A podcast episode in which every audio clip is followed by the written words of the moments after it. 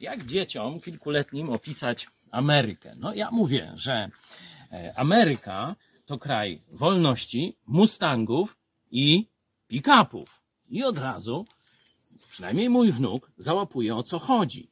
Ale chodźmy teraz do stodoły. Jesteśmy w polsko-amerykańskiej stodole. Ze mną Polak-Amerykanin, bardziej Polak, ale już trochę Amerykanin. E, Jako nastolatek tu przyjechał, widzicie, no w stodole nawet przy pracy ma e, flagi polską i amerykańską. Tu pełno four-wheelerów, czyli pick-upy, no to jest pewien symbol, ale zobaczcie, motoryzacja e, jest, że tak powiem, na potęgę. Oni to po prostu kochają. Jacku, co ci dała Ameryka?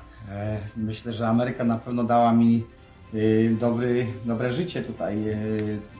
Wolność, y, mogę właśnie mieć y, co chcę, na czym chcę jeździć, nikt mi tutaj nie, y, nie kontroluje i tak dalej.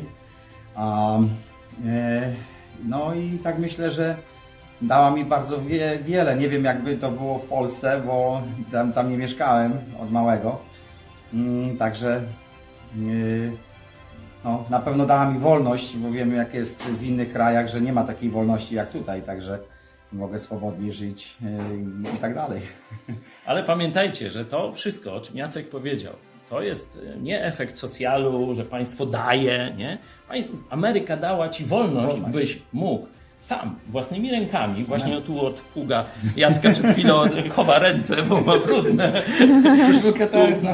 Tu jest ciężka praca, tu się cały czas pracuje, także swoboda, bogactwo, wolność, ale ciężka praca. Warto o tym pamiętać i doceniać Polonię.